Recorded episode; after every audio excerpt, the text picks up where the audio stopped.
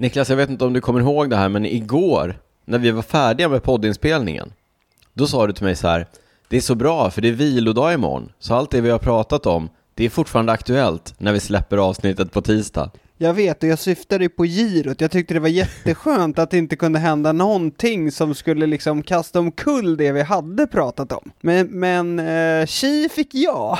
Minst sagt, tji fick du. Eh, så här är det, det är måndag kväll. Vi spelade in eh, som vanligt igår kväll, söndag. Och då pratade vi om eh, allting som hade hänt på girot, bland annat. Vi pratade om massor av annat också såklart.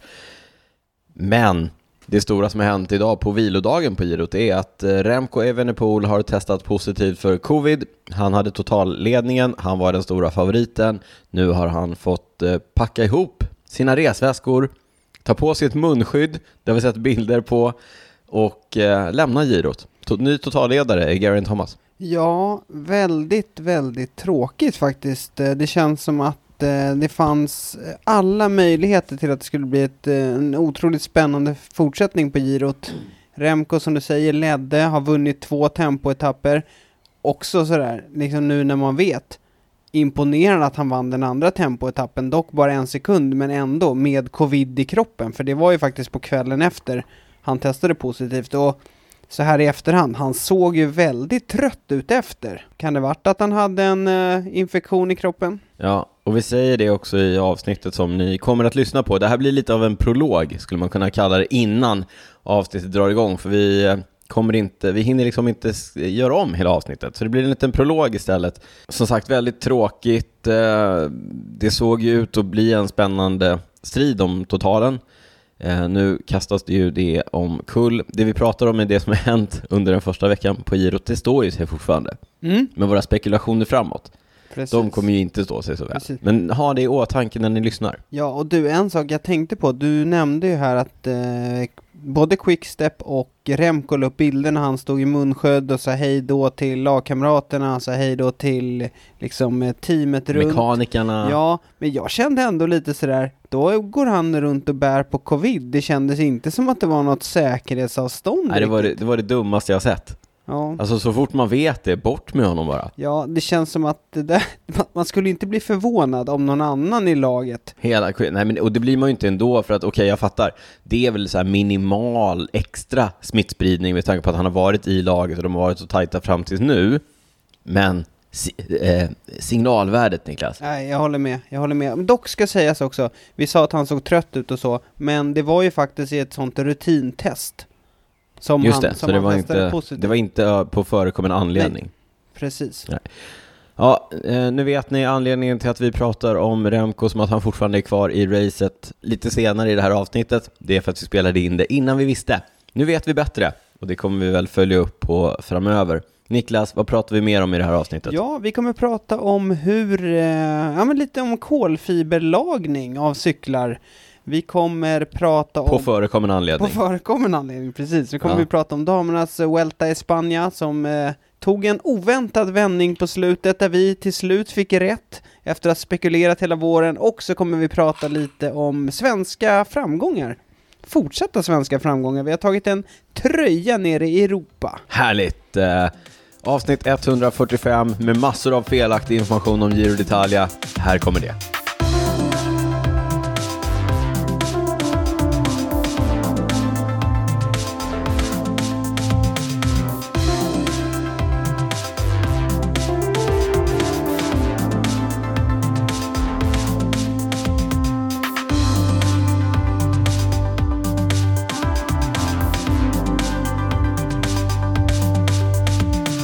Varmt välkomna till Cykelwebben-poddens 145 avsnitt Niklas. Trodde du det? När vi drog igång i Ebbes det rum. gjorde jag inte, men du, jag la ju upp en story idag. Mm?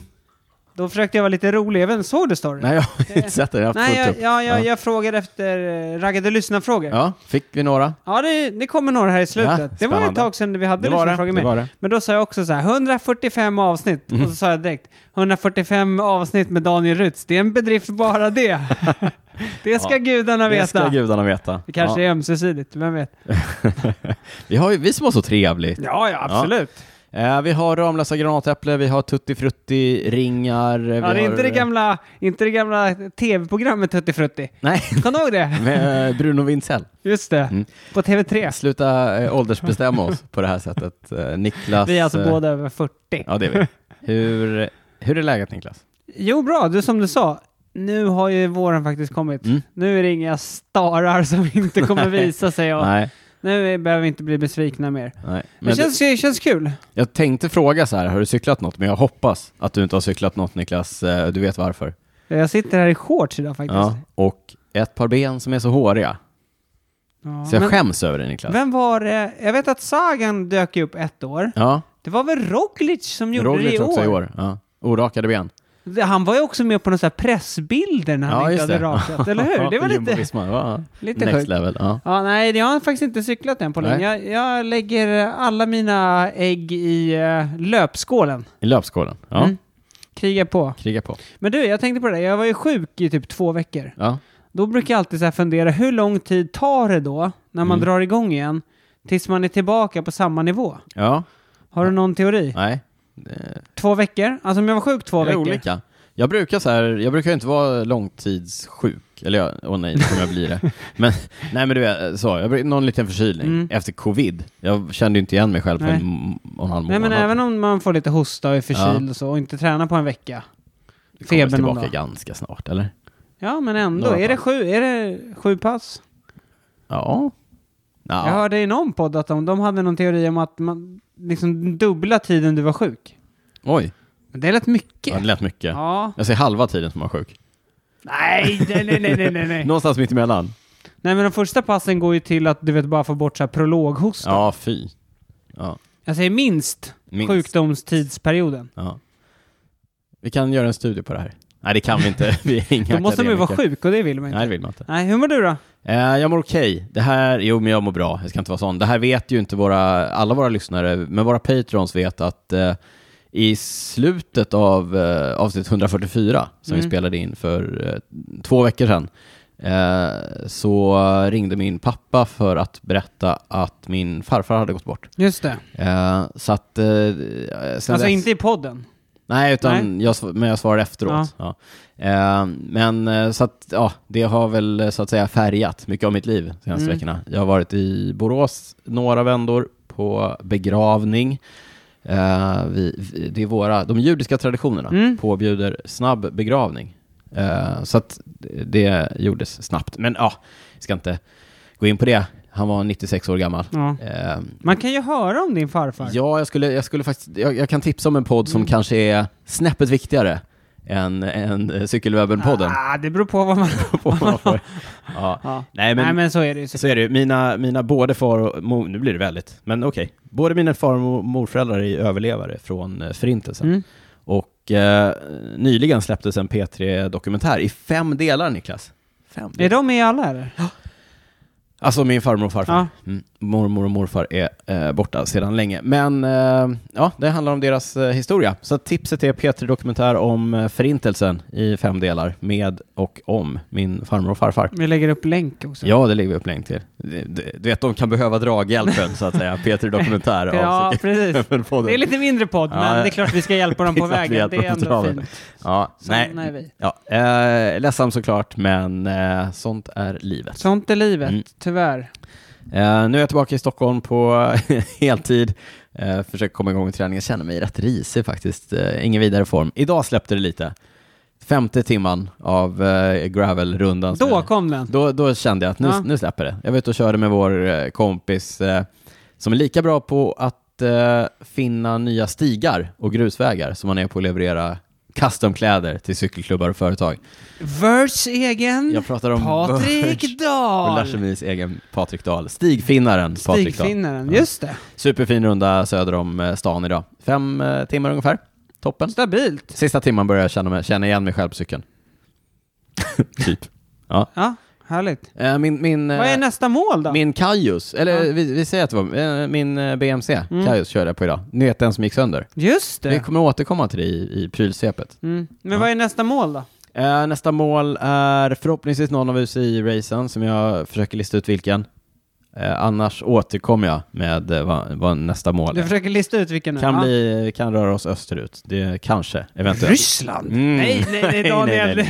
Nej, nej, nej, nej. nej, nej, nej, nej. Ja, Niklas, vi hoppar vidare. Vi påminner om att vi finns på alla möjliga sociala kanaler. Där heter vi snabel cykelwebben.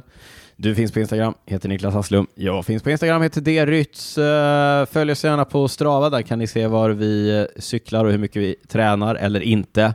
Och gå jättegärna in på patreon.com cykelwebben-podden för att bli bonusmedlemmar. Nej, Är, är det ett nytt jag uttryck? vet inte. För att bli patrons, för att stötta podden Stötta podden. och på så sätt få tillgång till våra bonusavsnitt Ja, senast gjorde vi ett avsnitt om... eh, Inför girot var det faktiskt. inför girot. Precis. Om, eh, Men det var lite utsvängningar där. Det var Stig H var med på ett... eh, Just det.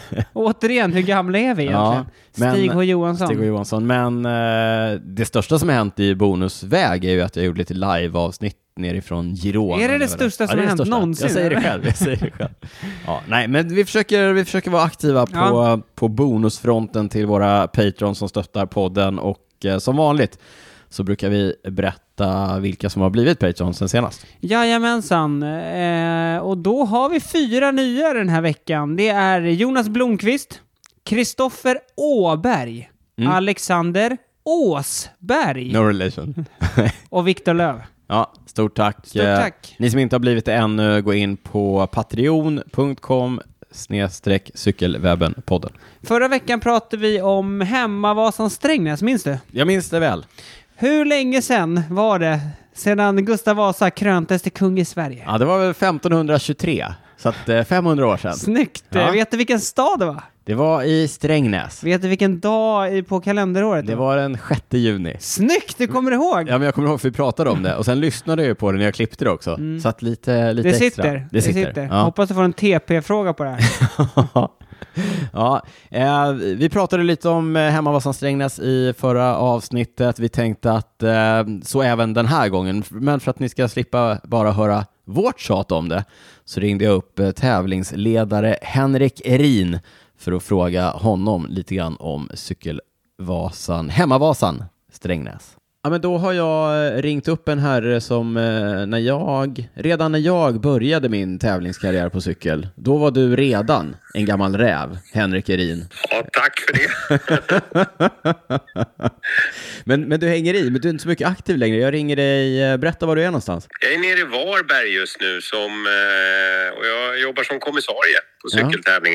Så jag är nere på en svekupptävling här nere. Kommissarie, det är domare på cykelspråk, eller? Jajamän, det är alldeles riktigt. Det är alldeles riktigt. Se till att saker och ting eh, går rätt till i klungan. Ja, Ja, alltid kul att se dig på, vid tävlingsbanan, även om jag är där eh, mer och mer sällan. detsamma. Du, eh, berätta lite om eh, Hemmavasan Strängnäs och din, din roll där. Vad gör du där? Jag är eh, tävlingsledare för eh, mountainbike-delen i det här. Ja, Eh, och eh, Hemmavasan, det är ett MTB-lopp för alla. Ehm, det är, det är en, en enkel bana. Det är blandat grusväg, det är lite stig.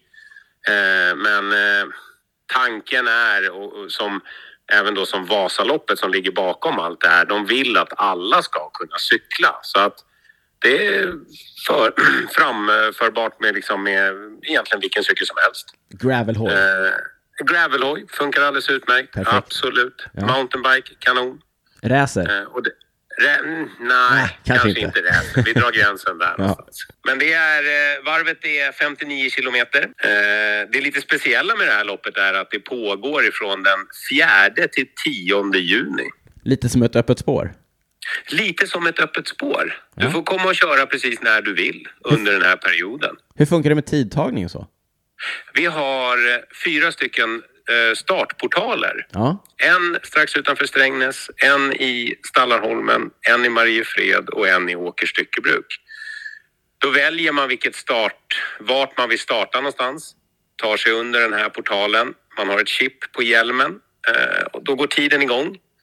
Sen kör man ett varv och går i mål vid samma portal som du startade vid. Och din tid blir registrerad. Och så hamnar man på någon typ av eh, resultatlista. Eh, man kommer få reda på sin, eh, på sin tid. Nu är det ett motionslopp så att... Ja, just det. Då är det inga... Just det, förlåt. Du är kommissarie också. Så att det ska vara ordning på grejerna. korrekt, ingen, ingen korrekt. resultatlista. Ja, det är bra. Eh, så, men eh, det är bara att komma och köra. Vart ska man gå, vart ska man gå om man vill anmäla sig till det här loppet? Eh, då ska man ta sig in på hemmavasansträngnäs.se. Ja, Där finns all information om hur man anmäler sig, vad det kostar, hur man gör för att ta sig dit och, och hela paketet. och sen är det bara... Och det är lite roligare här med att det är en hel vecka är liksom att ja, du kan ju köra två gånger. Ja. Du får ju anmäla dig en gång till, men det är liksom det, det är öppet. Det är bara att köra. Så t- två tävlingar. Vem är, vem är snabbast? Och vem kör flest gånger? Alltså på något sätt tror jag det kan komma massa sådana här konstiga tävlingar i tävlingen. tävlingen, Vem ja. kör på den mest udda tiden? Startar klockan 12 på natten. det kan komma lite sådana grejer, tror jag. Ja. Ja, men det ser vi fram emot att se. Men vi, eh, vi påminner om eh, hemmavasanstrangnas.se. In och anmäl er. Korrekt. Där finns all information. Åk till Strängnäs eller Stallarholmen eller Åkers Dryckebruk. Vilken var den fjärde? Mariefred, Mariefred. Börja var ni vill. Kör ett eh, härligt varv på i stort sett vilken cykel som helst. Och njut av Hemmavasan i Strängnäs. Alldeles riktigt. Ja. Tack Henke. Tack själv. Ja, men eh, nu vet man det mesta om Hemmavasan Strängnäs. Nu vet man det mesta. Jag var ju i eh, dessa trakter i veckan. Vi återkommer till det i prylsvepet Var du körde banrek? Ja, ja, nej. Ja, ja, återkommer till vi det. återkommer till det. Men innan vi gör det så ska vi prata om vad som har hänt sen sist. Henke, när jag pratade med honom, eh, det hörde ni. Han var på Svecup i Varberg där eh, det kördes eh, deltävling i den svenska landsvägskuppen. Hur gick då det undrar ni? Jo, det kan jag berätta för er. Både tempo och linje ska sägas. Kördes tempo på lördagen, linje på söndagen. Tempot vanns av dansken Martin Toft Madsen. Det är ett namn som du kände igen Niklas. Ja, direkt. Han har ju många fina meriter. Bland annat har han vunnit, jag tror två eller tre danska tempotitlar. Ja, det Och- säger ju ganska mycket. Det säger ganska mycket. Och den här lite konstiga tävling Conodination. Ja, precis. som är en av få endagars en tävlingar. endagars tempotävling som går Ja. väldigt sent på säsongen. Det brukar avsluta landsvägssäsongen. Ja, jag vet att eh, Fredrik Eriksson har kört den något år när han var svensk tempomästare. Gustav Eller- Larsson och Gustav, så. Eventuellt också Alexander Gingsjö. Ja, Ja, behöver- men det, det här brukar vara lite upp. så här uh, halvt Ja. udda startfält. Men där har han ju vunnit. Han har slagit Evenepoel någon gång där. Oj, mäktigt. Men nu var han och vann i uh, Varberg. Mm, ja. Olika faller. Han är uh, 38 bast. Ja. Eh, Tvåa, Jakob Paulsson. Trea, Hugo Forsell, som med det tog över ledningen i eh, kuppen. Mm. Hur gick det på damsidan på, På damsidan vann Ebba Granqvist före Bianca Kristensen och Ella Wahlström. Eh, och Ebba leder också kuppen på damsidan. Linjet vanns av tidigare svenska mästaren Viktor Hillerström Rund. Före en av våra patrons, Niklas, Jimmy Karlsson. En engagerad Patreon, kul! Verkligen. Vi skickar ett stort grattis Stort till Jimmy. grattis till Jimmy. Han, har, eh, han satsar hårt. Jag vet att han har eh, verkligen, du vet som man säger, gjort läxan i vinter. Ja. Han ser eh, stark ut, kör också bra på eh, tempot, men eh, jättekul med en linjeframgång för starka eh, Bålsta-killen, Mm. Jimmy. Men Apropå Bålsta, jag jobbade ju i Bålsta när jag jobbade på Canyon. Ja, Det var ju störigt för han hade ju många komps. förstår Svår att ta. Svår att Man ta. visste redan då Ni låg och körde stark. lagtempo hela Canyon-gänget. Ja. Svar ja, exakt så var det faktiskt. och vi kunde inte rå på Jimmys tider. Trea, Noah Borgen Morell, en dansk. Eh, på damsidan vann Matilda Frantzisch före Sofie Rosenkrantz och Martina Nilsson. Eh, I den lite mindre cykelvärlden så körs också Giro d'Italia. Ja men det gör det. I Italien, idag kördes tempot, etapp nummer nio. Mm. Och imorgon är det ju första vilodagen. Så idag är det ju, eh, eller nu kan man säga att första delen av girot är avklarat. Leder gör inte helt oväntat eh, Remco Evenepoel. Men, Ja, men jag ska bara säga, före Geraint Thomas som är eh, 45 sekunder efter Primoz Roglic, den andra stora favoriten. 47 sekunder efter Theo Gegenhardt, 4. 50 sekunder efter. två in i oss topp fyra. Ja. En tredje topp 10 va? Eh, ja, precis. Eh, det är ju Sivakov som är 10. Mm. Men, du sa ju men. Jag sa men, och det jag tänkte säga var, du sa att eh, Remco har den rosa tröjan, det har körts lite i bergen, det har körts två, Väldigt lite i början. eller, två tempoetapper. Två tem- ja precis, det var inledande Ja, men han leder bara med 45 sekunder. Vi hade nog förväntat oss lite mer va? Ja, och det tror jag han också hade gjort. Det var en intervju. Han, idag vann han ju med en sekund. Ja. Jag tror någon hade räknat ut att han vann med 1,2 meter Oj. mot, eh, före Geraint Thomas och bara två sekunder före Theo Gegenhardt. Eh, och det var ju en vinnarintervju och han lät ju... Han lät besviken. Han lät besviken, så också Geraint Thomas som fick stryk med en sekund. Ja, men ja, det fattar men, man han, ju. men jag tror att i in the grand scheme of things så är han nog ja. nöjd Thomas. Ja. Men du... Eh, Nej men det är klart, alltså första veckan, eller första de här nio etapperna, det var ju upplagt för att Remco skulle ta tid på alla. ja. Eh, och alltså jag tror, Jag hade, tror- Man, hade man sagt till honom innan så här, skulle, tar du den här ledningen liksom 45 sekunder och 47 sekunder mot... Jag tror han hade förväntat sig mer alltså. Han eh, imponerade ju stort på det första tempoloppet och verkligen visade att han var där för och menade allvar. Ja. Men sen har han inte riktigt övertygat. Nej, precis. Men idag, han, han, jag tror han var felpacade lite idag. Han ledde ju stort vid första tempo, eller vid första mellantiden. Ja. Men sen tappade han ju lite och han sa det själv att han... Eh, ja, han gjorde ett misstag där med pacing-strategin. Men sen igår var det väl han tappade tid eh, när det var en... Det var en sån super, du vet såhär wall Ja, liksom. en brant och tuff Ja. klättring med eh, mindre än milen kvar Ja, till det mål. var åtta kilometer kvar va? Sex, ja, det var sex Ja. kilometer på toppen. Mm. Och eh, Roglic attackerade. Remco gick med men eh, fick eh, släppa efter ett tag Ja. och sen när eh, Theo Gegenhardt eh, täppte luckan tillsammans med, eh, med Geraint Thomas på hjul så kunde Remco inte följa med och tappade några sekunder där mot Mm. de tre. 14? 14 sekunder, ja. Men gårdagens etapp, det, det, vi tar med oss det. Men det vi kanske främst tar med oss, Vad är det? ja Ben Healy tänker jag på. Ja, Ben Hie, just det. 50. Han var solo i... Niklas tog inte med sig Ja, det så nej. mycket. han var solo i 50 kilometer. Ja, det var han. Det var, det var en stenhård inledning på etappen där det gick, eh, alltså det var som att de inte ville släppa utbrytningen. De hade 10 sekunder i en timme kändes det som, Mm. och det hade de typ. Eh, och sen till slut så, så släppte de iväg utbrytningen med bland annat då eh, Ben Healy som vi har sett eh, fått sitt stora genombrott under våren. Ja, han har kört otroligt bra. Och det var en varvbana på slutet där de körde den här väggen som, Niklas, Ja, som du pratade om innan. Den körde de två gånger. Precis. Första gången de körde den, då var det fem mil kvar till mål. Andra gången de körde den var det sex kilometer kvar till mål. Healy valde att ställa av resten av utbrytningen första gången Ja. Och köra de sista fem milen solo. Ja, men det, det var ju, alltså den utbrytningen, det var ju inte jättemånga namnkunniga, så att han var ju överlägset starkast också. Ja, men det som hade hänt var ju att eh, utbrytningen hade ju så mycket på klungan att klungan var ju inte längre ett hot. Nej, precis. Den, de skulle inte komma ikapp Nej. utbrytningen. Men han väljer ändå att köra fem mil själv Ja. istället för sex kilometer själv. ja. Har man bra ben, vet du, då, Ja, då might as well. You might as well go. Eh, Men då, de, jag såg ju alltså bilden efteråt, de var ju, de var ju ganska, de var 13 och 11 i utbrytningen. Mm, När de kom ner på platten efter utförkörningen med typ 4,5 mil kvar då, mm, de gick ju runt. ja. Alltså de gick ju runt i Jo, utbrytningen. men du vet hur det är 8-10 också. man. Och Healy drog ifrån. Ja, men du vet hur det är. De jag är. vet hur det är, men mm, still. Men det var, ju, det var ju två backar till också. Det var en lite Ja. längre klättring där han körde stenhårt. Men Ben Healy är ju också duktig tempoåkare. Ja, det är så han. att han är ju han är stark på platten också, även om han är ganska liten och tunn. Imponerande, vi får se vad det, vi får se vad som händer med eh, den unga britten som vi har sagt tidigare, gammal lagkompis med eh, Tom Pidcock. Tom Pidcock. Eh, men det var det, det, det jag tänkte också på med Evenepoel. Alltså det ser ju inte... Ah, det ser inte jättebra ut. Hans, Nej. la, hans lag har sett svajigt ut. Han slår inte volter, som Vacke brukar säga. Nej, och sen han, det var en etapp han vurpade två gånger. Han blev, bland annat blev han ju påspringen av, eller en hund. av en hund. Eller jag vet inte om he- hunden träffade honom eller om det var i liksom... Och sen ägnade han eh, tre kilometer åt att visa hur det hade gått till.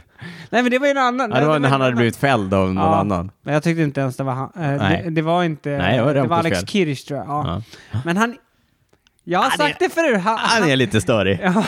han är lite störig. ja, eh, Ja, men vi får se. Det känns ju verkligen som att girot är vidöppet. verkligen. Några headlines ifrån eh, Girots första vecka. Andreas Läcknesund, eh, ung, Norsk. ung norrman i DSM-stallet. Körde omkring i rosa ledartröja några dagar, det gjorde han med den äran. Mm, ja, han fick ju lite den eh, liksom av Remco. De, de, den utbrytningen gav sig ganska lång tid. Ja. Han körde bra, tog tröjan, men har försvarat sig väldigt bra. Och när Roglic gick på den här eh, etappen som vi pratade om som Ben Healy vann, då försökte han gå med. Och det gjorde han ganska länge. Tills han inte gjorde det. Tills han inte gjorde det. Eh, Michael Matthews, Bling, australiensaren som har haft några tuffa år, Mm. lyckades ta hem en etappseger. Ja, precis. Det, är väl det, det kan man väl säga. Jag tänkte vi kommer nämna Mads Pedersen också. Mm.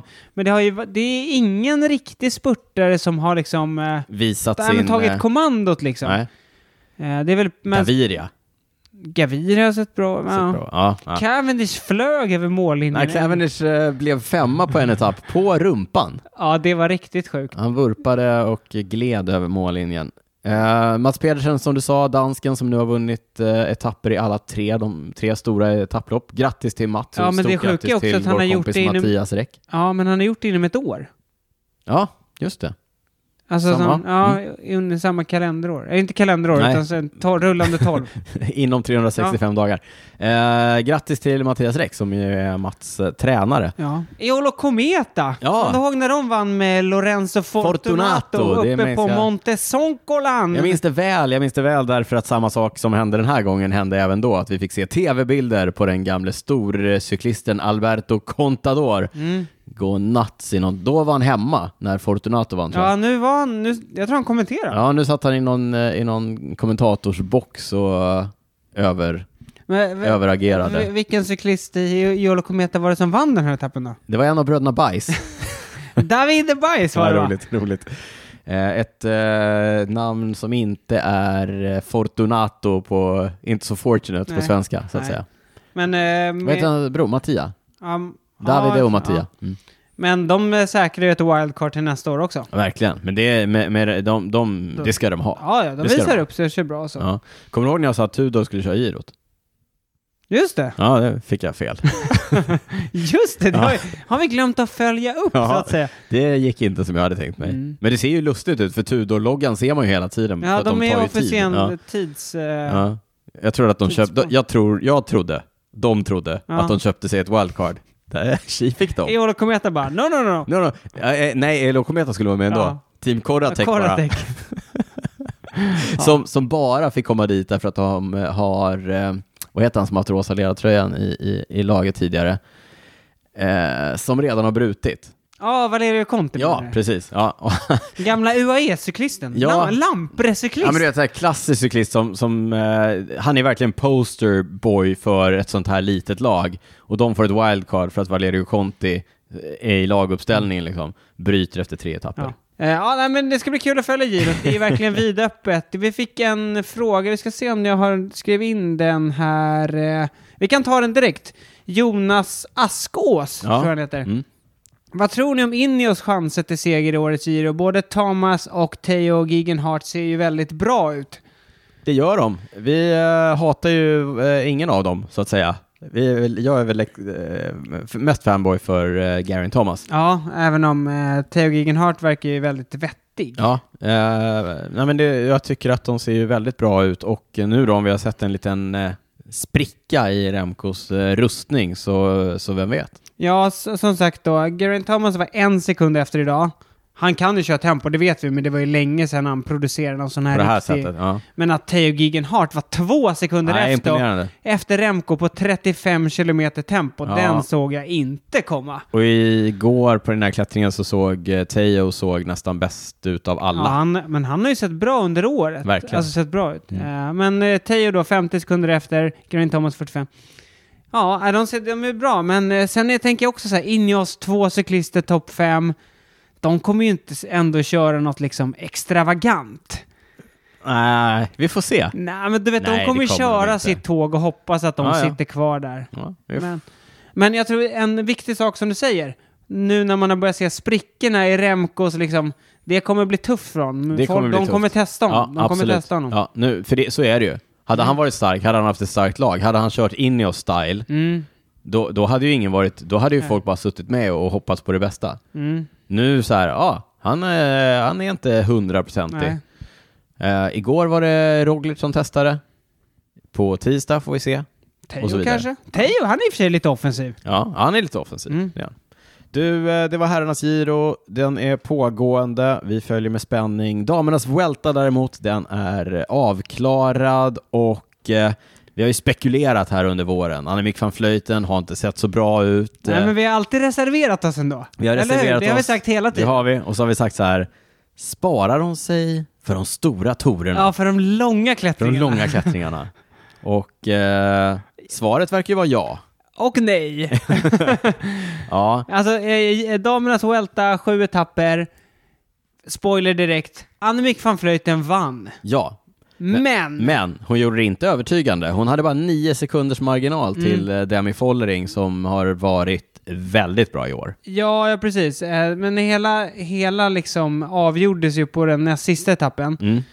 med vad vi numera kallar P-gate. Eh, Alltså kiss. Kissgate. kiss Det tar ju längre tid för tjejerna att stanna och kissa. Mm. Det är också ganska ovanligt att tjejerna stannar Ja. och eh, kissar. Men eh, eh, samma, vid kort sammanfattning så SD Works hävdar att de och några andra lag hade bestämt att vi stannar och kissar. Inne typ i, eller var det i en stad? Ja, nej, det kan inte ha varit jag inne. vet Nej, det inte. säger, nej. Nej.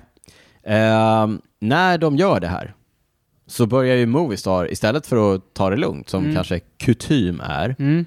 Då börjar de köra istället. Ja, precis. Och då Eh, hamnar SD Works efter. Lång historia kort, det slutar med att de kommer aldrig tillbaka och eh, Annemiek van Vleuten och eh, Gaia Realini i Trek gör upp om det efter en kuperad etapp där eh, Realini vinner etappen men van Vleuten tar tröjan. Ja, eh, i efterhand då så har, det, har Movistar anklagats för osportligt eh, beteende och så Ja, vidare. och Follering sa ju också det. Ja, ja. Det var ju verkligen så här, ja nej men om hon vill vinna på det här sättet, båda de är ju, de kör ju landslaget ihop och sådär. Ja. ja, de är ju eh, nederländskor Ja. båda två. Men... Eh, Van Vleuten sa ju det, det var planerat. Ja, men van Vleuten sa att det var planerat och det är också lite så här, på den etappen, de, när de stannade och kissade, då var det, de var ju på väg in i ett kantvindsparti, alltså ett kritiskt parti för etappen. Men återigen, hävdar Movistar, jag tror SD Work sa så här, nej det var, det blåste typ rakt framifrån. Alltså vet så här. Men, eh, och de bara, nej men det här har vi pratat om eh, redan liksom på vårt lagmöte på Mm. morgonen, ska vi bara ställa in vår taktik för att de bestämmer sig för att, Ja, för, nej, för att kissa? Och det, valid point. Mm. Eh, och du, när vi pratade här innan så sa han så ja visst det är klart de hade pratat om, om det på, på lagmötet, wink wink. Men då kom jag med informationen att Netflix, de håller ju på att göra den här dokumentären Mm. även för damerna. De har ju tydligen varit där med sina kameror på morgonmötet. Så det ska V- Vem finnas... sa det? Har uh, Movistar sagt det? Movistar har sagt det här. Okej. Så att det ska finnas dokumenterat. Att Så de, vi får se om två år när... när de väl släpper Ja. dokumentären. Nej men det ska vara dokumenterat eh, att de faktiskt hade planerat det. Ja. Eh, att de skulle attackera Mm. på den vägsträckan. Och jag menar, det är klart att alltså, det finns inga självskrivna, det finns inga Alltså det, regler det finns kring ingen det här. regel. Nej. Men det finns en oskriven regel. Ja men det gör det, men men det Men finns den också... är också väldigt oskriven. Ja men det är det, men det finns också en problematik i att, okej, om den oskrivna regeln är att ja, men vi stannar när ledartröjan som, som Follering hade vid, vid tillfället. Om ledartröjan stannar och kissar, då är tävlingen neutraliserad. Ja men då kan man ju utnyttja det. Ja, nu är vi på väg in i ett kritiskt parti här. Eh, vi stannar och kissar. Ja, det var ingen som stannade när Tom Dumoulin skulle skita. Nej, det var det verkligen inte. Nej men förstår du vad jag menar? Nej, precis. Nej, jag tror att också att det var van Vleuten eller någon annan i Movistar som sa att det är också upp till ledartröjan och SD Works att välja ett tillfälle som passar. Ja, nej, men det är det jag och menar. liksom uppenbarligen gjorde det inte det. Nej, Eller exakt. Liksom, Nej, precis. Utan snarare tvärtom. De, tänkte, Mm. de kanske var så här, ja vi väljer ett tillfälle som passar för då behöver vi inte riskera att någonting Nej. händer i kantvinden. Nej, så kan det ha varit. Men eh, that back, backfired, Mm. så att säga. Ja, men det gjorde det. Och, och ja, Mm. så blev det. Sista etappen var ju upp för eh, klassiska Lagos de Covadonga. Ja, Och då visar ju Follering att hon var ju förmodligen starkast, för hon vann ju den etappen före, jag tror eh, Realini var tvåa och eh, van Vleuten trea och jag tror van Vleuten var ju typ så här 50 sekunder efter, eller till och med minuten tror jag, men hon, Ja. hon klarade ju att behålla ledartröjan med 9 sekunder. Mm. Uh, nej men Follering superstark. Realini, nytt uh, stjärnskott i Trek. Liten italienska. Liten, 45 kilo typ. Pytteliten italienska. Eh, det var som sagt eh, sju etapper. Jag kommer nu läsa upp vem som vann etapperna. Den första etappen var ett lagtempo som vanns av Team Jumbo Visma. Anna Henderson var först över mållinjen. och fick, den, och fick ledartröjan. Sen vanns etapperna i turordning av Charlotte Kohl, superspurtaren, Marianne Foss, Super-Marianne, Marianne Foss igen, Demi Follering, Gaia Realini och Demi Follering igen.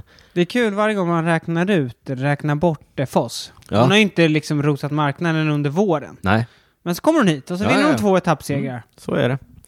Så är det när man är Marianne Foss. Hon är fantastisk. Det är hon.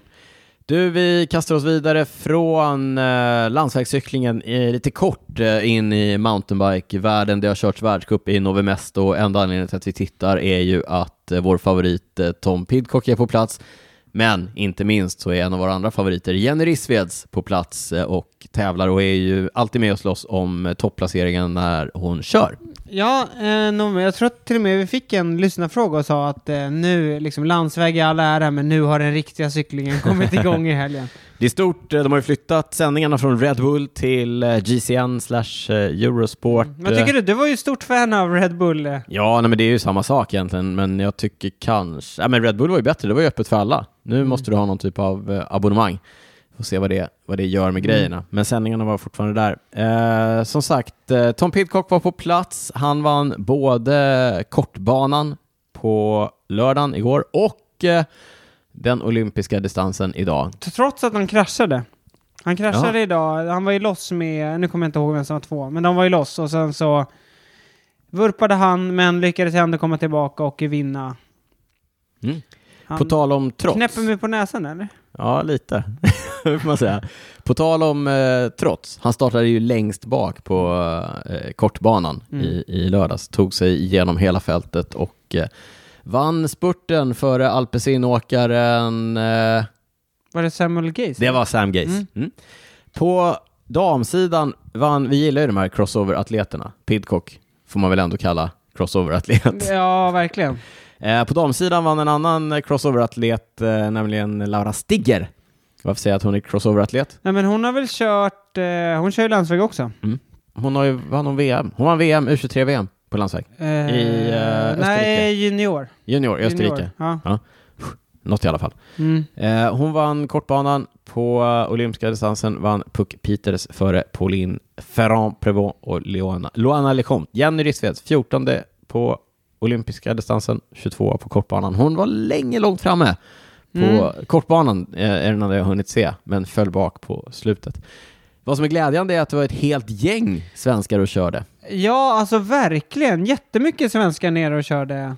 Och apropå, nu när vi pratar crossover, Puck Peters gjorde ju, hon har också gjort en landsvägsdebut ju. Ja. Hon körde ju Strade Bianche. Det gjorde hon eh, med den äran. Hon var också långt framme där. Ska vi, bara, ska vi bara läsa upp dem som... Läs, eh, ge mig namnet på alla svenskar. Här, namnen är våra framtidsstjärnor. Och eh, Jenny Rissveds, Linn Gustafsson på U23-sidan, Tilda Hylén, Tove Dananell, André Eriksson, Viktor Lindqvist, Jakob Söderqvist, eh, Rickard Larsén var och körde långloppsvärldscup. Mm. Tillsammans med några andra va? Erik Åkesson och... Ra och Therese Andersson. Förlåt. Eh, sen har vi några juniorer. Stina Kagevi, Leo Lounela, Edvin Olofsson, Anton Unger, Nils Johansson och Wilmer Hylén. Stort gäng alltså! Stort gäng och kul att eh, vi har ett gäng som är ute och, och krigar. Jag vill reservera mig för att vi kan ha missat någon i resultatlistorna. Mm. Men eh, ja, det känns ju kul och Mm. det känns som att vi är ju inte lika långt efter på mountainbike-sidan. Nej, Alltså, som, var- nej, som vi är på på, landsväg. här Fast- landsvägssidan. Fast det börjar hända lite på landsvägen då. Roligt att du säger det. Fredsloppet, Course de la Paix, har körts i Tjeckien. Ett, men de har ett franskt namn. Ja, Men det är ett tjeckiskt... Ja, tjeckiskt lag. Lopp. Ja. Men med eh, svenska framgångar, jätteroligt. CK Bures, Vilgot Reinhold höll sig långt framme på en etapp och eh, högg några bergspriser och eh, lyckades sedan försvara tröjan eh, förtjänstfullt genom hela loppet och fick åka hem Jaha. med den rödprickiga bergatröjan. Eh, Stort grattis till, det var Svealand Cycling Team Just som var där med ett U17-lag. Så stort grattis till Svealand, stort grattis till eh, Vilgot Reinhold som vann bergatröjan. Det är inte varje dag en svensk åker hem med en... Eh, Nej, senast någon vann bergatröjan. En tröja. Var det Fredrik Kessiakov han som vann den ju inte, han Nej, fick ju bara ha den några dagar. Just det. Vauclair alltså. Vöcklar och eh, hans lagkamrat Pierre eh, Roland. Pierre Roland. Mm. Kan du ihåg när han knuffade honom där uppe på toppen? Jag minns det mycket väl. Oj, oj, oj, oj. Ja. Men det var roligt, alltså Fredrik är ju en fantom utför. Mm. Han blev ändå frånkörd. Men inte Pierre Roland. Nej, det var någon annan etapp Ja. han höll på att vinna. Ja. Någon, kanske ska ha Fredrik med i podden igen. Ja. Han är ju eh, förbundskapten för Gravel nu för tiden. Nej, inte förbundskapten. Nej, han är gren- grenansvar. grengruppsansvarig. Just det, just det, just det. Mm. Bra, håll ordning på grejerna. Stor skillnad. Stor skillnad. Du, eh, prylsvep. Vi kör ett kort litet prylsvep och sen så kastar vi över till en eh, lite annan eh, grej. Men vi börjar med att eh, vi pratade om eh, framgångar för Tom Pidcock. Vi pratade om framgångar för eh, Pauline Ferrand-Prévot. Mm. Men nu tycker jag vi ska slå oss eh, lite för bröstet här också. Vi har ju länge spekulerat i att eh, hur länge ska liksom Pidcock och dem, nu Köra runt på när Pauline BMC-hojar. också gått över dit, Ja. liksom obrandade hojar. Eh, precis. Pinarello har tagit fram en ny, det pratade om förra gången, då var det rykten, nu är det bekräftat med loggor och allt. Dogma XC, en heldämpad mountainbike från den italienska tillverkaren. Det var roligt för jag såg på Pidcocks Instagram så, så, så sa han så här Two years ago we said we'd build the best eh, uh, cross country mountain bike, now it's here, typ. och så på Paulins uh, eh, eh, Instagram bara It's incredible, in just a few months they have built this bike. Who's bara, lying? Who's lying? Someone's lying. Ja, eh, men den verkar ju funka i alla fall. En heldämpad De kanske inte hade från- kommit så långt fram tills att, alltså Pidcock, Till- han är kanske lite är som vi, han är en visionär du vet, men han är ingen som får saker att hända. Mycket snack Så och när lite hon nya kom in, ramar. det var hände då det hände. Då hände det. Så var det. Så kan det ha varit. Så kan det Eh, absolut ha varit. Så ett landsvägsmärke som eh, släpper en eh, mountainbike. Ett annat, Cervelo, har släppt en eh, ny mountainbike som, också, som man också kunde Jaha. titta och hitta på den här världscuptävlingen. Lite längre bak i fältet dock. Cervelo ägs ju av samma företag som bland annat Santa Cruz, som ju är ett mer eh, mountainbike-inriktat Mm, ja, ja, företag. så verkligen. att tydligen så finns vissa likheter, Mhm. men inte samma. Vissa Kommer likheter. Roglic och van Aert börja köra? Inte alls omöjligt. Det är, nu, det är nu Mathieu och Tom ska se upp, för nu dyker Wout upp på mountainbike-tävlingarna på en ny Cervelo Chasing. mountainbike. Chasing. Du tror på racing? Nej, verkligen. Ja, eh, Rowan Dennis, det är det han ska göra när han lägger av. ja, inte omöjligt. Du, eh, jag sa att det blir ett lite annorlunda prylsvep. Av an, på grund av anledningar så hade jag en anledning att åka till eh, Malmköping, till Velomec och eh, Gert Johansson som lagade ett eh, sadelstag på en av mina cyklar. Just det. Det hade spruckit i en, det var en transportskada. Transportskada i luften. I luften, vi säger inte mer om det. Nej, men, eh, Men- Gert har varit i branschen länge. Ja, du nej, åkte men, dit, eh, kolla läget. nej, men lite så här, eh, kolfiber, och det kommer, jag, det kommer ni höra mig prata med Gert om. Kolfiber är bra på väldigt mycket, det är inte bra på att ta emot eh, stötar av Nej. diverse föremål som kommer flygandes eh, från, från höger och vänster. Det är inte speciellt bra för och, eh, klämskador, man kan Mm. kanske klämma sönder en ram i ett mäckställ eller eh, Slitningsskador också. förslitningsskador, man kanske har, en, man kanske har ställt sin cykel i en dörröppning, Mm. ens fru går förbi, kanske välter den, Stänger dörren, cykeln ramlar rakt in i dörrkarmen på andra sidan. överröret får sig en smäll. Mm. Känner du någon som har råkat ut för detta Niklas? Jag har hört talas om det här. Niklas har råkat ut för detta. Hur som helst, Vi är fortfarande gifta. är ni, och cykeln är hel igen. Cykeln är hel. För det är det som är grejen med kolfiber, även om det är skört på vissa sätt och även om det kan kännas som svart magi, så går det faktiskt att laga. Mm. Och, Och det blir bra. och det blir bra. Det är viktigt att ha med sig. Ja, så att eh, sitter ni hemma med en eh, trasig kolfiberram, misströsta inte. Då ska ni lyssna Nu nu. ska ni lyssna nu. Vi går till eh, Daniel och Gert i verkstaden i Malmköping. Ja, men då är det Daniel på fältet så att säga. Jag har landat strax utanför Malmköping. Hemma, hemma och i verkstaden hos eh, Gert Johansson som driver Velo Mech eh, cykelverkstad med inriktning på kolfiberreparation. Det är bara kolfiber. Det är bara kolfiber? Ja. Eh, ja men Gert, berätta lite grann om, eh, om Velomec och hur du, hur du hamnade här. Ja, jag började med cykelbransch redan 76 och eh, drev egen butik i Södertälje, cykelcenter. Och eh, 20 så sålde jag den då och några år innan så började jag med kolfiber i butiken som ja, ett komplement till vanliga. Eftersom det, det dök upp mer och mer sådana problem. Ja, Det, det tenderar ju att göra det när cyklarna blir gjorda i kolfiber. Kolfiber är ju bra på mycket, men eh, det är inte så bra på annat. Det är väl framförallt känsligt för stötar och nötning då. Det det. Och sen en del eh, problem med eh, alltså tajmingen med kolfiberramstillverkningen kom ju in när tekniken inte var riktigt mogen. Det gick på nav och vevlager och sådana saker. Så det är mycket sådana problem också som har med ja, osynkad teknik kan man säga. Idag är det bättre. Men du, du säger att du, eh, du började med kolfiberlagning. Är det, är det bara att göra eller hur, hur har du lärt dig det här? Nej, det var egentligen, eh, det, det var Uffe på Innolight, en gammal bekant som jag har jobbat med sedan 80-90-talet. Gammal veteran, världsmästare i eh, mountainbike. Ja, precis. Han har vunnit VM två gånger, både som H35 och H40 om jag inte minns fel. Och um, vi har ju känt varandra nu i 25 år någonstans. Och han har hållit på med kolfiber jättelänge. Så han är en av de där pionjärerna, ska jag säga, in på, på kolfibersidan. Och um, ja, sen hakade jag på honom för 6-7 år sedan. Uh, och um, vart riktigt tänd, tycker jag är riktigt roligt. Fick en nytändning liksom efter 44 år i branschen. Tyckte att nu fan, nu, nu är det roligt igen.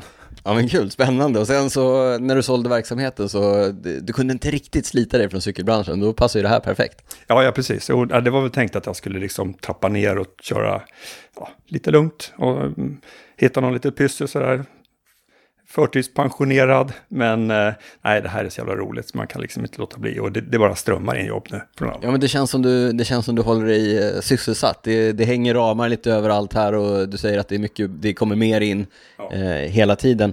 Eh, rent, rent praktiskt då för kolfiber, jag är ju här därför att jag har ett, ett kedjestag som har gått av, nej ett sadelstag som har gått av. Mm. Eh, är det... Vad sa du? Du har brutit benen. Ja, exakt, jag har brutit benen på cykeln. Eh, är det, vad är den typiska skadan du får in? Det här är en rätt vanlig skada, men man kan säga att det är, det är olika nästan hela tiden. Det är, det är slitageskador, det är vurper, det är misstag i verkstäder. Ja, det är på alla möjliga sätt. Och det är väl det som gör det så roligt. Det är liksom, eh, ja, man får hitta lösningar. Nästan varenda jobb är liksom unikt. Man får klura lite. Ja, det, det, är väldigt mycket klurande, lite uppfinna jock ibland också. Hitta, hitta lösningar och försöka se liksom var krafterna tas upp så man sätter fiber på rätt sätt och rätt typ av fiber i rätt mängd. Så det, det, det är lite klurigt, det är det. Jag sa ju det när jag, när jag kom in, när vi pratade, vi pratade i telefon i morse, du var lite ursäktande och, och ah, det är inte riktigt perfekt och ah, det är lite så här. Och så kom jag in och så tittade jag, och du vet, då var jag lite orolig, det ska jag säga. Ja, ja. Men så, så kom jag in och så tittade jag på cykeln och jag ser ju knappt vad skadan har varit. Nej. Nej, men det är väl att jag är, jag är väldigt noga och tycker att det ska helst inte synas att jag lagar den. Men det, det är svårt, det är egentligen bara mattsvarta skador som går att få i stort sett osynliga. Annars är det ju svårt att få färgen att funka, men lack är ju liksom inte min, min expertis egentligen. Men det, det, jag gör så gott jag kan på lacksidan. Ja, du fuskar ganska bra, tycker jag. Med några hundra ramars erfarenhet så, så blir det ju hyfsat tycker jag ändå. Är det någonting man, eh, alltså du har ju visat mig massor av, eh, det, har, det är hjul och det är ramar, olika ställen på ramar, olika typer av skador. Är det någonting du inte vill eh, ta på dig och laga? Ja, det är ju framgafflar, styren, sadelstolpar, sådana där saker. Dels är det för att grejerna inte, i sig inte är så kostsamma att byta ut. Men det är också ren, ren säkerhetsmässigt. Eh, hittills är det ingen ram som har gått sönder så att säga. Någon lag, något benbrott som har gått av igen, inte på det stället. Men Um, det, det är väl liksom det säkerhetstänket liksom. Men framgaffeln är man väldigt försiktig med att gå, börja laga. När man inte vet om det är en skada orsakad av en krasch. En liten nötskada kan man ju tänka sig att förstärka upp. Om man liksom däcket har nött emot eller någonting. Men där är man lite försiktig. Mm. Om man eh, sitter hemma med en, eh, en trasig ram som har gått sönder på ett eller annat sätt, hur, eh, hur går man tillväga om man vill ha hjälp? Ja, det är ju rätt enkelt, om man är nära så är det bäst att komma hit. Man kan ta hit hela cykeln, jag demonterar det som behöver bort för att kunna mecka med den. Eh, alternativt att man skickar den och då skickar jag lite tips om maxmått och hur, hur man ska packa den för att den ska komma hit hel. Så att, eh, men det funkar jättebra. Det skickas ju från hela Sverige i kartongen liksom varje dag mer eller mindre. Så att, inga problem alls med det. Och eh, vill man ha information, velomec.se Ja. Eller Velomec på Instagram? Det enklaste är ju egentligen Instagram och, och, Facebook. Där, där lägger jag in regelbundet. Jag la in ett 50-tal reparationer förra året. Där man kan se lite grann före, under och efter. Så man får liksom en liten uppfattning om ja, hur det går till, själva processen. Jag avslöjar väl inte allting, men, men eh, i stora drag så förstår man hur, hur det går till. Och att det är rätt många moment. Jag brukar säga att det är ungefär 30 moment från eh, trasig till hel. Ja, det är, det är ju lite, ja. lite jobb som ska göras. Eh, vi har pratat lite, äh, du, du vill ju inte, du, vi behöver inte gå in på, på exakt hur det går till, men eh, som sagt runda, runda rör, eh, olika, ja, men, kedjestagen, sadelsdagen, ganska lätt att komma åt. Vad är, vad, är den, vad är den svåraste reparationen du har gjort? Ja, det, det, alltså, om man säger att vevrullen, om du tar den, vissa eh, pressfit-lager, då har du ju ett kolfiberrör som sitter in i där vevlagren sitter. Eh, jag fick in en för ett år sedan ungefär, där, där rullen hade lossnat helt och hållet. Och eh, den fick jag riva ur ramen. Eh, för att sen liksom göra rent allting, lägga eh, sex lager fiber på rullen så den blev grövre. Och eh, limma tillbaks den och fylla hela mellanrummet i ramen under rullen. Ungefär 70 procent av röret fylldes ju Ehm, så att det vart en massiv kol, liksom bit med epoxy under rullen för att sen anpassa måttet så att pressfrislagret passade. Så det var en otroligt komplicerad och lång lagning. Men jag tror jag höll på tre veckor med den där innan den blev bra. Men eh, det blev bra till slut. Den finns också på Instagram och Facebook för ett år sedan ungefär. Så man kan se den lite före och under efter. Den var rätt extrem. Ja men kul, men det låter lite uppfinnar-Jocke, det är lite att, klura lite på hur man, hur man löser problemen som dyker upp. Ja, ja precis. Det där, jag har ju lite namn också, det där kallas för rotfyllning. För det, det, är liksom, det känns lite logiskt, man fyller hela utrymmet. Men, men det är ett bra sätt, det är ungefär 40 gram epoxy, så att det, är inte, det blir inte jättetungt. Eh, så att eh, ja, det, det är liksom en lösning jag kommer på. Men rent eh, strukturellt hållbarhetsmässigt, den lagningen som du har gjort på, på min ram som står här, eh, den, den står sig lika bra som resten av ramen? Ja, det gör det. Det, det, det blir ofta lite starkare. Det blir ungefär en millimeter tjockare om man mäter med skjutmåttet. Men det är, ett, eh, alltså det är precis där, där på mitten av lagningen. Sen fejdar det ut ungefär 10-15 centimeter. Så att den där millimetern syns inte, för det, liksom, det sprids ut. Eh, och det gör ju också att man får rätt liksom, känsla och spänst i, i röret. Då. Och viktmässigt, hur mycket, hur mycket tyngre är min cykel nu när jag sätter mig på den nästa gång? Ja, jag tror inte får slagsida riktigt, alltså, men, men det är ungefär någonstans runt 10 gram. 10 gram? Det här har du inte sagt innan. Nej. Nu jag får jag hitta 10 gram någon annanstans. Ja, precis. Vi får hänga på något på andra sidan så får vi jämvikt.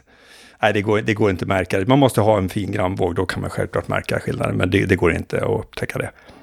Eh, kostnadsmässigt, jag tänker att det är nog eh, väldigt olika. En rotfyllning som tar tre veckor, det blir ju såklart mer kostsamt. En, en mer eh, standardmässig lagning, var, var börjar priserna ungefär? Ja, om man säger så att en, en, vanlig, om man kommer med en lös ram eller en sving och har ett brott på den, eh, då är det oftast 2000. Men man får nog räkna med 2,5 och 3, för ibland är det så att man måste gå in i röret och lägga ett förstärkningsrör invändigt först, innan man kan börja med själva lagningen. Och då fixera ramens längd eller eh, svingens längd så att det inte hjulet hamnar snett.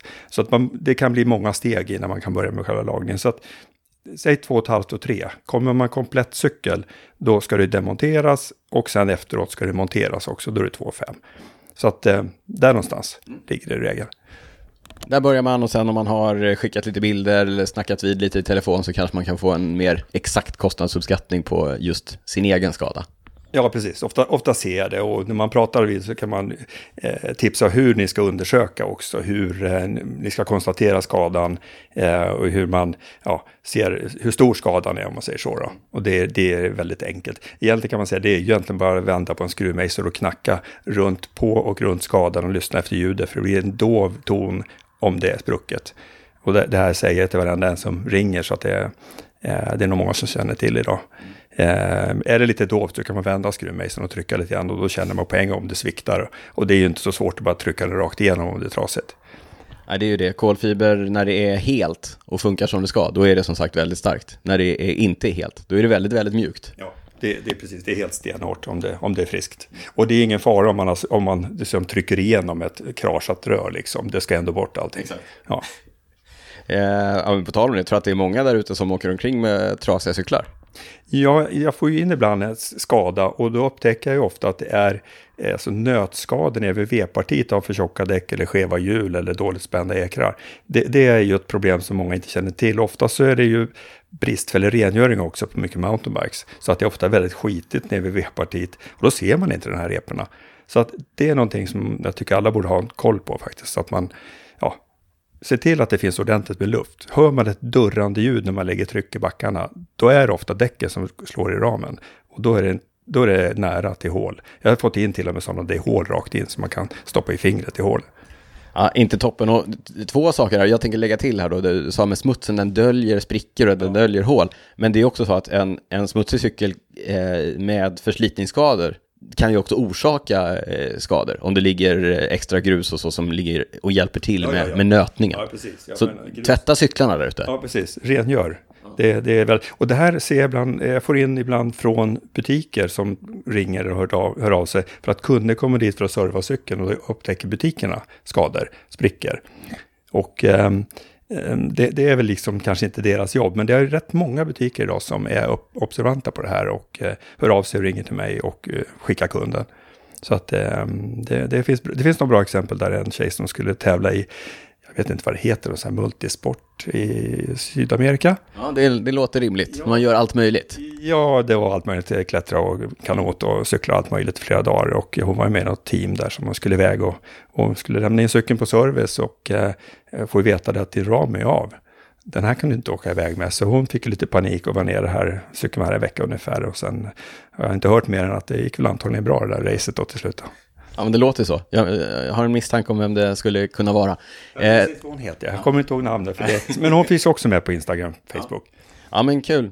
Du, Gert, eh, nummer ett, stort tack för lagningen. Jag är mycket nöjd och ni som eh, cyklar med mig i, i, i Stockholmstrakten och andra ställen kommer eventuellt att kunna bevittna det här och ja. se det fantastiska arbetet, eller inte se det fantastiska arbetet om man ska vara, vara sån. Ja. Eh, och ni andra tvekar inte på att höra av er om ni sitter hemma med en eh, trasig eh, kolfiberram. velomec.se eller velomec på, eh, på Instagram. Eh, och det andra, stort tack för pratstunden. Ja, tack själv. Ja, det var intressant. Ja, intressant och eh, nyttigt tror jag för många att faktiskt eh, lära sig och förstå. Ja. Att bara för att eh, din ögonsten kanske har gått sönder på ett eller annat sätt så behöver det inte vara kört. Nej. Och sen tycker jag man ska ha med sig... Det är miljötänk, det är Mil alltså, hållbarhetstänk. Cirkulära tänket, absolut. absolut. Men sen känner jag också att så här, det låter lite dyrt, 2-3 tusen. Men å andra sidan, vi så, vet ju, om, alla som lyssnar på oss, podden, ni vet ju vad nya cyklar ja, kostar. Så om, om vi en... tänker oss att det kanske, säg att det är en, en gravelcykel av högsta kvalisort ifrån ja, men en schweizisk tillverkare till exempel. Då kostar en sån ram runt ja, mellan 40 och 50 000 mm. kronor. Precis. Då är 2000 eh, spänn, det är en spottstyver. Ja, verkligen. Sen tycker jag det här kan ju vara skönt att ha med sig när man hör någon som är så duktig på det. Ja. Och är så, han litar ju verkligen på sina liksom, egna egenskaper och på ja. sin kompetens. Ja. Då kanske man inte behöver vara lika nojig, för ibland kan man ju vara riktigt nojig när man är ute typ i skogen och kör. Händer någonting, det mesta går att lösa. Ja, precis. Ja, kan man känna sig lite tryggare? Kan man mm. fortsätta flyga med sin mjuka väska? Mm. Eller? Eller? Eller? Ja, jag är lite nojig där. Vi får se. Kanske återkommer till eh, en recension av en hård väska i prylsvepet inom kort. Ja. Ja, nej men eh, Intressant ni... inslag. Intressant inslag. Hoppas att ni gillar det. Har ni frågor kring det här så hör av er eh, till mig eller till, eh, kanske direkt till Gert. Så får ni lite vettiga svar. Ja, har du någon slags kommission på om du förmedlar kontakter? ja, ja, hör av dig till mig. Nej. Tyvärr Nej. inte. Tyvärr inte. Nej. Niklas, du sa att vi hade fått in lite uh, lyssnarfrågor. Uh, vi drog en uh, inline, så att säga. Har ja, någon, ja, precis. Har du mer? Jo, eh, Tobias Wendel hörde av sig och ville ha lite eh, KOM-debatt, ja. alltså Strava KOM. Nummer ett, han hade två frågor igen. Det första är vilken eller vilka är de mest prestigefyllda slash populära KOMsen i Sverige? Ja, oj. Jag, jag Vätternrundan? Jag tänkte på det, Vätternrundan. Ja, det måste ju ändå vara. Gamla bansträckningen. Ja. Jaha, den, den är snygg den kommer ju aldrig någon ta. Nej.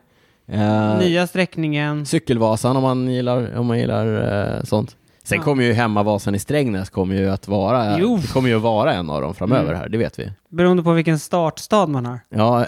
det blir, det blir fyra KOM. Det blir det? Ja, måste man ta alla fyra då? Det är också en sån där tävling i tävlingen. Mm. Ja. Nej, jag vet inte. Vi är ju väldigt Stockholmscentrerade. Det finns väl, det finns väl liksom några i varje ja. område, varje stad. Liksom. Men det finns, det vi varit inne på det här förut, att många KOMs är ju väldigt svåra att ta, framförallt där det inte är backar. De är ju svåra att ta, för där har ju alltid någon grupp kört liksom supersnabbt. Alltså här i Stockholmsområdet så, så måste du ha gynnsamma vindar och snabba kompisar om du ska ta mm. ett eh, KOM idag. Ja, det är väldigt få backar här som du kan ta, åka dit och ta själv. Ja, verkligen. Ja. Eh, Svarvultsbacken i Sandared. Det är en klassiker. den har ju, den har ju, ja, Lukas, den ja. har ju Lukas Eriksson. Han, vi får, Lukas är väl ändå Sveriges eh, bästa cyklist just nu. Ja, det borde han väl vara. Så att den, där kan ni ju åka och testa er mot Alltså landsvägscykling? Landsvägscykling. Ja, den är, det är ju en, eh, den är väl en dryg kilometer och mm. ganska brant. Alltså jag tänkte i och för sig på de här Klevaliden och de där. Ja. Nu vet jag i och för sig inte vem som har den, men de är ändå lite så. Ja, men annars eh, svårt att säga alltså. Ja. Ska vi, ska vi, vi, vi gör lite research till, eh, till Ja, och jag tänker att alla lyssnare som lyssnar, som har någon sån, som om det är någon som lyssnar nu och säger men varför säger de inte den där? Ja, hör av er. Ja, hör av er. Ja, det, kan- det är roligt. Men ska vi dra ut en sån story nu direkt efteråt eller? Vilken Ja. är Sveriges, Sveriges mest prestigefyllda KOM? ja, men det kan vi göra. Det blir bra. Eh, som jag sa då, Tobias hade ju två frågor igen. Vilken var den andra? Och den andra var, jag tror han verkar, jag vet inte om han kanske har blivit av med något KOM, så han är lite bitter här. Men han tycker att, eh, borde det vara obligatoriskt att ha liksom eh, pulsband eller, eh, ja men du vet, kunna visa wattsiffrorna? Ja men lite som det är på Swift. För att liksom få ta del och vara med på de här topplistorna, för det är... Ja, men jag, jag, jag, jag, får ju, jag har ju några KOMs här i Stockholm, jag ska inte säga vilka, för då kommer folk åka ut och, kommer Det Jimmy åka, se- kan Jimmy kommer åka och ta den, ja, Jimmy. kan man ju kolla. Men eh, ibland så får jag ju här notiser bara, oj, någon har tagit ditt KOM. Med 47 sekunder. Ja, exakt. Och allra oftast så är det ju någon, någon vars namn man inte känner igen. Mm. Och så går man in och kollar på deras pass och säger så här, snitthastighet 10 km i timmen. Och då har de ju... Då tänker du direkt, det här är nog lurt. Ja, det är nog lurt. Då har de kört mountainbike och sen har de ställt upp cykeln på taket på bilen och kört hem med cykeldatorn Ja. fortfarande på. Eh, då kan jag andas ut igen. Ja. Ja. Så du flaggar och andas ut. Ja, då flaggar jag andas ut. Det var ju roligt. Vi, jag och Mange körde ett pass eh, häromdagen och då kom vi in på topp 10-listan, vilket i sig är ovanligt nu för tiden. Eh, och sen så kollade jag, vi var typ sexa, sjua. Så kollade jag så här ettan, tvåan, trean, ettan, tvåan, fyran tror jag. var garanterat bilåkningar. Men det var ett ganska icke-prestigefylld sträcka. Mm. Så att de var också gamla, så det var ingen som hade använt Nej, ingen hade brytt sig. Nej. Så, ing, aha, antingen ingen hade brytt sig eller bara så är det jag som bryr mig för mycket när det väl händer. Så kan det vara. Så kan det vara. Ja, nej men det, jag tänker för sig, det är å andra sidan väldigt svårt. Det är så många, alltså det finns ju miljarder segment liksom. Ja. Jag vet inte. Hör av er! Berätta vilket som är det mest prestigefyllda. Ja, nej men jag tänkte just på det här om man, det ska vara obligatoriskt med puls eller Jaha. sådär. Nej, det kommer ju aldrig hända, men det är någonstans så tycker jag att det hade varit, kanske är bra. Ja. Men jag tänker att det är framförallt på de lite mer prestigefyllda neråt i Europa. Ja, ja, ja. Alltså de där. Mm.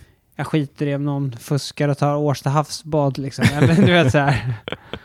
Ja. Ja. Eh, Jakob Philipsson. Mm. Uh, uh, hörde Är det av din Jakob? Min, min Jakob. Ja. Han undrar, vad har hänt med Bob Jungels? Ja. Bob Jung- men det är lite kul med Bob Jungels, för grejen var att eh, han kör ju nu i... Eh, vet du vad han kör? Det här är kul, att du inte ens kommer ihåg. Dessert vill jag säga. Men, det, Ja, men det han, han han ju. lämnade ju Dessert. Han tog ju en etappseger för Dessert förra året och nu kör han i... Oh, han kör girot nu va? Ja, han kör girot. Oh. Det är så här jättekonstigt när man ser honom, för jag tänkte på honom för några dagar sedan. vänta. Oh. Oh. Nej, hjälp mig. Han kör ju Bora nu. Ja! Jätte, jätte, jättekonstigt. Ja, han har ju nu blivit 30 bast. Ja. Han är ju Ja, rätt, alltså det är sjukt. men han har ju rätt fin meritlista. Han har ju vunnit Liège Baston Liège. Rätt fin. Ja. Vunnit en etapp på Tour de France. Det var ju förra året. ja. Ja, i... Uh... Du, Ja. ser- du ser ut som ett riktigt Nej, frågetecken. men för jag, jag måste kolla en grej innan jag, innan jag eh, säger någonting och låter som, ett, eh, som en riktig eh, som en, riktig korkad person. Nej men han vann ju en, eh, det var väl en bergsetapp va? Han vann eh, från utbrytningen här för mig. Ja. Förra året. Men eh, ja, det är lite intressant. Han blev ju kanske inte det man trodde. Han var ju en eh, fantastisk duktig cyklist, framförallt när han körde i Lotto Sudal. Ja. Eller Quickstep som de hette då. Mm. Eh, men blev väl aldrig riktigt... Han var ju en sån där, du vet, som... Han var duktig på mycket, duktig på tempo, men sen så skulle han försöka göra någon så här uh, satsning på att bli tre veckors cyklist och det, ja, ja. det gick inte. Men det som var lite Just kul. Han, men han kan ju spurta också. Han är Ah, lite... han är lite, ja, Ja. lite konstig. Men det jag hörde nu, eh, det var att tydligen är han liksom roliga killen i bussen. Ja. Det var någon som berättade det. det var, jag vet inte om det var i sändning eller något. Och då blev jag så här, jaha, det var verkligen Det inte min bild av Nej, Bob inte. Jungels. Det trodde jag inte. Så det Nu var ska- ändå lite kul. Nu ska jag säga vad jag fick in i huvudet. Och, eh, nu får ni ursäkta om jag låter som en pajas. Jag tänkte Milano Sanremo. Men jag blandade ihop honom med Jasper Stuyven.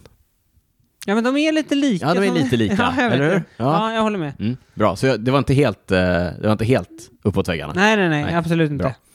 Niklas, eh, med det så tror jag faktiskt att vi, eh, vi rundar av avsnitt 145 av Cykelwebben-podden. Påminner om snabel cykelwebben på sociala kanaler. Mejla oss gärna på info.cykelwebben.se. Eh, kolla in cykelwebben.se, där lägger vi upp länkar till både det ena och det andra, inklusive P3 Dokumentär om Förintelsen Just det. på en allvarlig not den här gången. Och eh, gör väl som vi brukar, fråga varandra vad vi inte har kunnat släppa. Är jag först ut som vanligt eller? Ja, du är först jag ut som får vanligt. alltid i knät. Nej men eh, jag, jag återkommer till det här med mitt, eh, jag är med i den här fantasyligan. Mm, just det. En följetong. Mm. Eh, och eh, det går väldigt bra. alltså, jag vill inte Ja. jinxa något nu. Nej. Men eh, 25 omgångar är spelade. Av? Jag tror att det är 68 tror jag. Eh, vet du vem som leder? Ja, det är du Niklas Det är jag! Och det sjuka nu, jag har vunnit väldigt många matcher. Jag är inne i en sån riktig streak, så jag har fått lucka ner. Mm. Alltså jag har fyra poäng ner till tvåan. Oj, lucka. Lucka ner och då är, har Hirsche precis vunnit eh, Ungern runt va? Ja. Och eh, Vlasov kör bra i girot, så att det ser bra ut för mig. Ungen runt som blivit en lite större tävling sen cykel, Team Cykelcity var där och körde den. Det kan man säga. Ja. Ja, men så att eh, jag kan inte riktigt släppa att jag faktiskt leder. Jag, många år som jag varit med har jag varit uppe, Ja, men nu... nosat, men det här... Har du tagit, har du ta- tagit ett steg i år? Nej men alltså det kan fortfarande gå åt helvete och det kommer gå åt helvete. Ja. Men eh, än så länge. Man får njuta medan man är på toppen. Ja, det får man göra. Vad har du själv inte kunnat släppa? Eh, nu har varit några sängar i Borås som jag sa av tråkiga anledningar, men eh, då slog det mig att jag borde verkligen ha en cykel ståendes eh, hemma hos mina föräldrar så att jag inte behöver släpa en fram och Ja, tillbaka. om du bara hade någon du kunde ställa dit. Ja, om jag bara hade någon som jag kunde ställa dit. Eh, Niklas säger det här därför att det, jag har ju en herrans massa cyklar, men jag kan liksom inte bestämma mig för vilken jag ska, Nej. vilken jag ska ställa ner. Nej, så då skiter du i det. Så då, då skiter jag i det och nu är planen så här, jag får bygga en ny. Ja. Jag får bygga en ny cykel och, och ställa ner. Så nu har jag Ja. skårat en, en gammal grupp. Eh, Jag har ett par hjul som jag har tänkt mig och sen så måste jag bara hitta en, en eh, rolig ramkandidat för att ställa. Mm. Jag gillar ju gamla cyklar, Ja. så det kommer bli något gammalt bygge. Ja, så att-. Tanken kring vad det ska bli, det, det maler på här. Ja, det var det. Det var det. Då börjar det lida mot sitt slut. Ja, Kul med två intervjuer som vi hade idag. ja lite verkligen. nytt inslag. Kanske nytt. blir lite nytt mer av det. Ja, vi hoppas på det. Du, eh, jag tänkte på en annan grej innan Mm. vi slutar. Ja, vad, vad var det? Etapp sju på girot. Ja, Vi pratade ju om David Bajs. det gjorde Du tycker att det är jättekul. Jätteroligt. Ja. Ja. Vet du vad han sa? Har det kommit fram? Sista 300 meterna när han lämnade sina utbrytarkollegor. Ja, han, de var ju utbruten länge hela dagen. Ja, så gick, Men sen på slutet så attackerade han Bajs. gick ju med typ 3 kilometer, 300 meter kvar. Han ställde ju av Karel Vasek och Simone Petelli. Ja, men jag har inte... Var det någon, någon Ja, men eh, alltså, intervju såg- efteråt? Ja, men de, det var ju läppläsare. Jaha. Alltså, ja, han ja, vände sig om. Ja. Kolla på dem med ögonen. Ciao, ciao. Ciao, ciao!